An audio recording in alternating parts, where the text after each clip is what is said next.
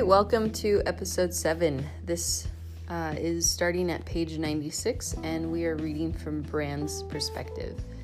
Um, what I love about this chapter is we're going to learn more about Brand's character and kind of his background. Uh, the start of the chapter uh, has a brilliant quote that says, "Everybody loves a good sob story, so long as it's not their story."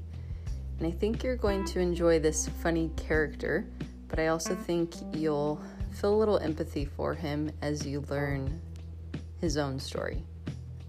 Let's read.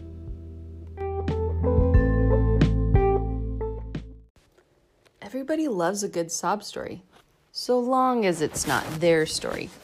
I don't know why. I'm not sure if people honestly care about other people or they just want a way to confirm that they've got it better than someone else. Someone they can point to and say, "It could be worse. I could be that guy."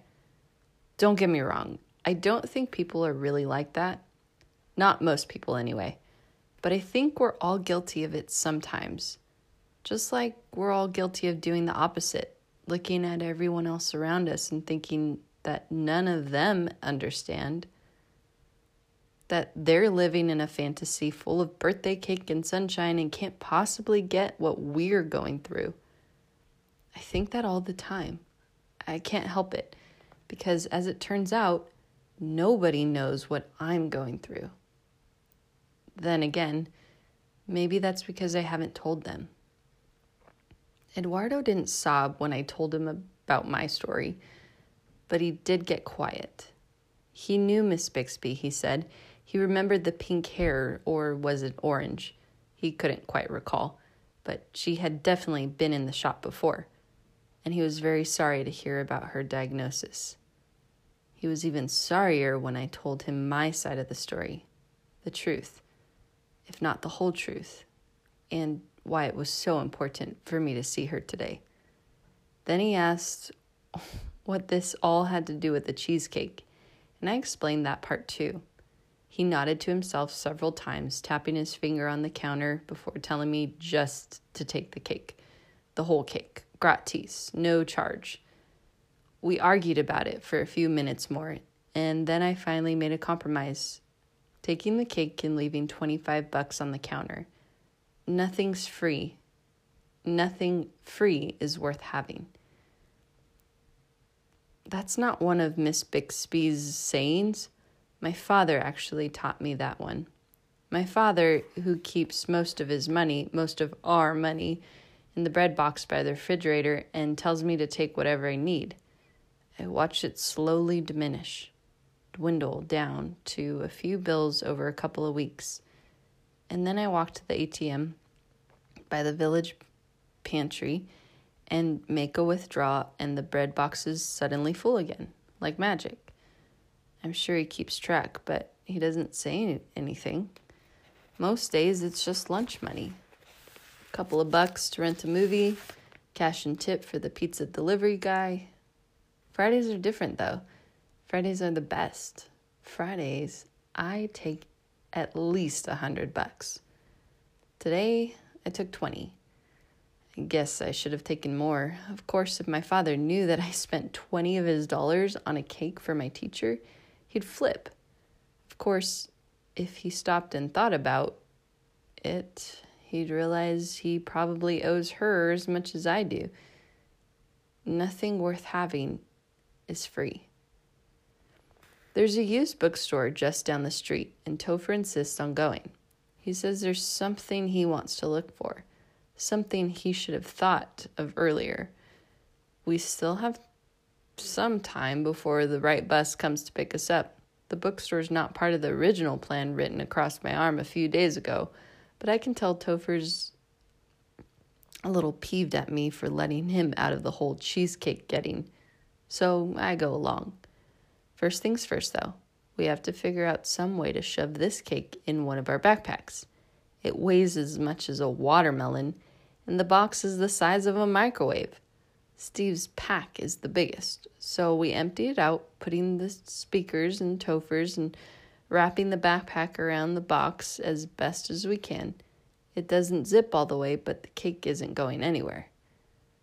We should have brought a cooler, Steve says. Cheesecake should be refrigerated. I think it'll be fine for a couple of hours, Topher says, though I can tell by the look on his face that he doesn't know the first thing about cheesecake. If it doesn't come slathered in ketchup or have a picture of Captain Crunch on it, Topher's not interested. Steve carefully slides his arms through the straps, grunting at the weight. He looks like it's about to tip over, make him tip over backward, and I wonder if I shouldn't be the one to carry it. But I know if I say something to Steve, he will think I'm hinting at something, that he's not strong enough, that he can't handle it. So I let it go, and we walk over to Alexander's. That's the name of the bookstore, and maybe the guy who owns it. Then again, maybe not. We push through the curtain of dust that greets us at the door, followed by the smell of pine wood and Old Spice cologne, the same kind my father used to wear back when he took showers every day, before even going to the bathroom counted as exercise. This place looks like one of those creaky old libraries you find in one of those Goosebumps books, jammed with books from floor to ceiling, stacked sideways, spineways, slanted two and three deep on shelves that lean in every possible direction, like Jenga blocks about to fall. The floors creak when you step on them, and even when you just stand there. But that's not the spookiest part. The spookiest part is the owl sitting on one of the high-up shelves by the door. Stuffed, obviously, except who's ever stuffed it did it with its head twisted around looking backward. Owls can do that, I know, but it's still freaky. A sign on the wall below the twisted owl says, "Caveat emptor," in fancy gold letters, and then, smaller underneath, "Buyer beware." Beware of what, I wonder? The owl's clearly missing some feathers. I guess it's seen better days. The door swings shut behind us, no chimes or ringing bells to give us away. Topher calls out a, "Hello?" There's no answer. "Bizarre," he says. "Yeah," I say, "and creepy," Topher adds. "That, too." "You ever been here before?" I shake my head. "Didn't even know this place existed." Topher inches a little closer to me. I can't imagine what he's thinking. His imagination must be in overdrive. "Reminds me of the bookstore from The Never Ending Story," he says. "Never read it," I said. "It's all right. It's practically impossible to finish anyway." Any other time I'd laugh, if I wasn't feeling so weirded out. We stand by the door, none of us wanting to take a further step inside. There aren't enough lights. At least a third of the bulbs are burnt out, and that makes for a lot of shadows on the walls. I get a chill, and it seems to be contagious because Topher and Steve shiver too. Then, just as I'm about to suggest turning around, heading back, and waiting at the bus stop, Steve sneezes so hard he gets a blob of his snot in the crook of his elbow. A huge yellow glob quivering there like jello. I think about the time I picked his nose. This is way grosser. "I mean, I miss you," he calls out desperately, more snot shaking down his lower lip. Topher says it to just rub it in, but Steve looks horrified at the idea. I look around and find an antique-looking sign that says "Powder Room," pointing down a dark hallway. Steve looks at the hallway, looks at the snot, trying to decide if it's worth the risk. Then he finally stumbles off. "Messy," Topher says. "Yeah," I say. The upside is that Steve has broken the invisible force field that was holding us in place by the door, at least. We take a few timid steps, me leading the way. Save for the three of us and the freaky, backward-glancing owl, the place seems deserted. I stare at the mountains of books leaning against each other along the crooked wood shelves. Now that we were inside and surrounded by them, though, I felt a little better. It reminds me a little of room two thirteen and how there are books everywhere you look. Miss Bixby would like it here, I think. Think, this is the kind of place she would go. A place you can get lost in. A wooden placard dangling by twine from the ceiling says we're in the literature section. I run a finger along one shelf, leaving a trail in the dust, and pull out a copy of the, a book by someone named Alfred Lord Tennyson. Never heard of the guy. Sounds like a blowhard. The gilded letters on the cover say Idylls of the King. I open it up to the middle, see that it's actually poetry. Really long poetry, and quickly put it back. I don't mind reading literature when I have to, but it's almost summer and I have my limits. Suddenly the books start to speak. There's not to make reply. There's not to reason why. There's but to do and die. Topher and I instinctively stepped close together from the dark hallway with the powder room. I hear a sound, not quite a scream, more of a squeak, but definitely Steve's voice before I can even take a step toward it. A man much taller than me peeks his head around the corner of the shelf, looking at us from behind thick, silver-framed glasses. I nearly trip over Topher as we both stagger backward. "Aha!" he says. The man who emerges from behind the bookcase looks like Yoda. If Yoda were a nearsighted, five-foot-tall white man in khaki pants and a frumpy gray sweater, pointy ears jut out of a melonish head, head topped with little wisps of white hair, tufting out like pulled cotton. And he's got Yoda wrinkles, too, the kind that come in waves crashing down to his eyebrows. His gray wool cardigan reaches nearly to his knees, and he has this haunted expression on his face, eyes wide, dangerous looking. "Boldly they rode and well," he bellows, "into the jaws of death, into the mouths of hell." With the last word, he slaps his hand down on the bookshelf beside him, and I jump. Then the man's expression suddenly softens. "Tennyson," he says brightly. Topher mumbles something like, "Wah!" I don't say anything. I'm starting to think there's a good chance we are about to get murdered. "The Charge of the Light Brigade," the man says. "Surely you've heard of it. Cannon to right of them, cannon to left of them, cannon in front of them. Volleyed and thundered, stormed at the with shot and shell. Boldly they rode and well." His voice grows thunderous, then gravely, then thunderous again, and he pounds one fist into the other hand and grins. I shake my head. The man frowns. "What are they teaching kids in school these days?" I maneuver a little, small steps, just so I have a clear path to the exit. Not sure he realizes it, but Topher is holding onto the sleeve of my shirt. "Sorry, I didn't hear you boys come in. I was down in the basement, eating a body," the old man adds, licking his lips. Um, uh, what? Topher asks. "Biscotti," the old man repeats, holding up a half-eaten biscuit. "They're really quite good, dunked in tea."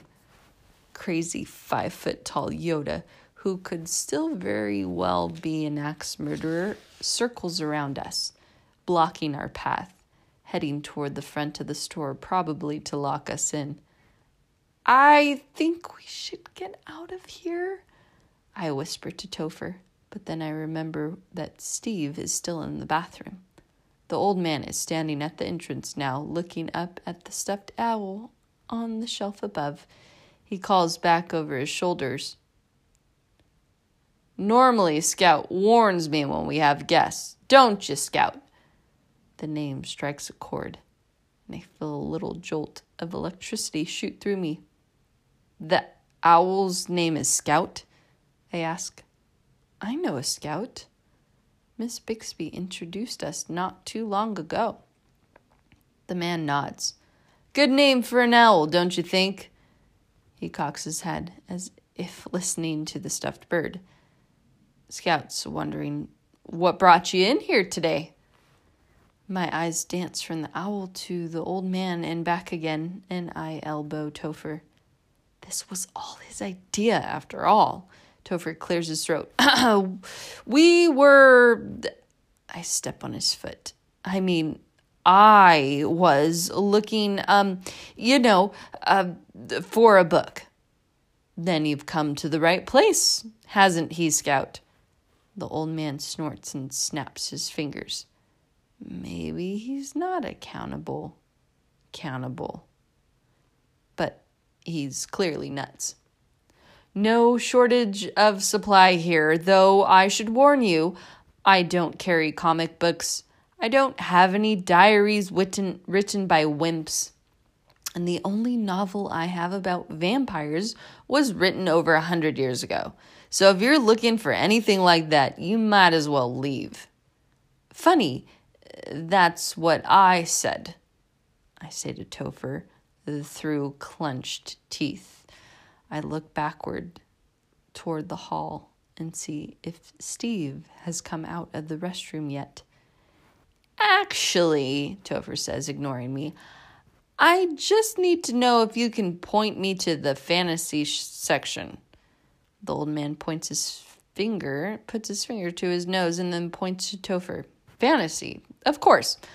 I could tell just by looking at you. And in a flurry of his flapping cardigan, he comes and takes Topher by the shoulders, leading him through the maze of shelves. Topher glances back at me, begging me with his eyes to come along. But I hear another door open and see Steve finally emerging from the hallway, faced, face ghostly. He approaches slowly, glancing over his shoulder with every other step. When he gets to me, he takes a deep breath. There's a shark in the toilet, he says. If it were Topher, I'd laugh or give him a dirty look. But this is Steve. Steve doesn't make things up. He researches them carefully and then commits them to memory so he can bore you with them later. His eyes are as round as cheesecakes.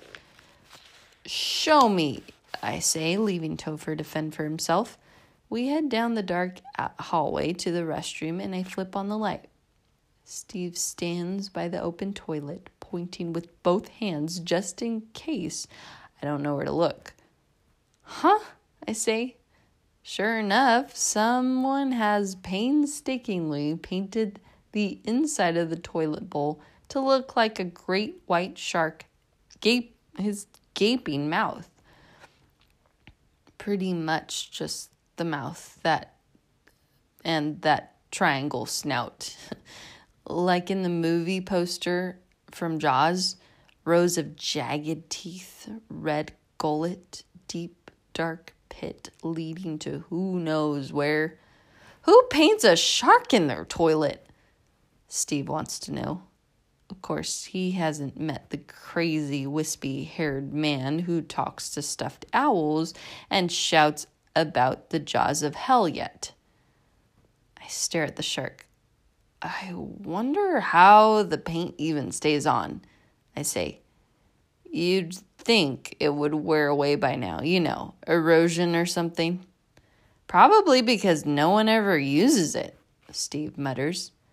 I guess it would be a little disconcerting sitting there picturing those teeth right below you, that long snout reaching up to take a big bite out of your you-know-what. Didn't you? Are you kidding? In that? Even if I had to, I wouldn't. I look down again at the great white. It makes me think of my dad. I point to the door. If you'll excuse me, I say.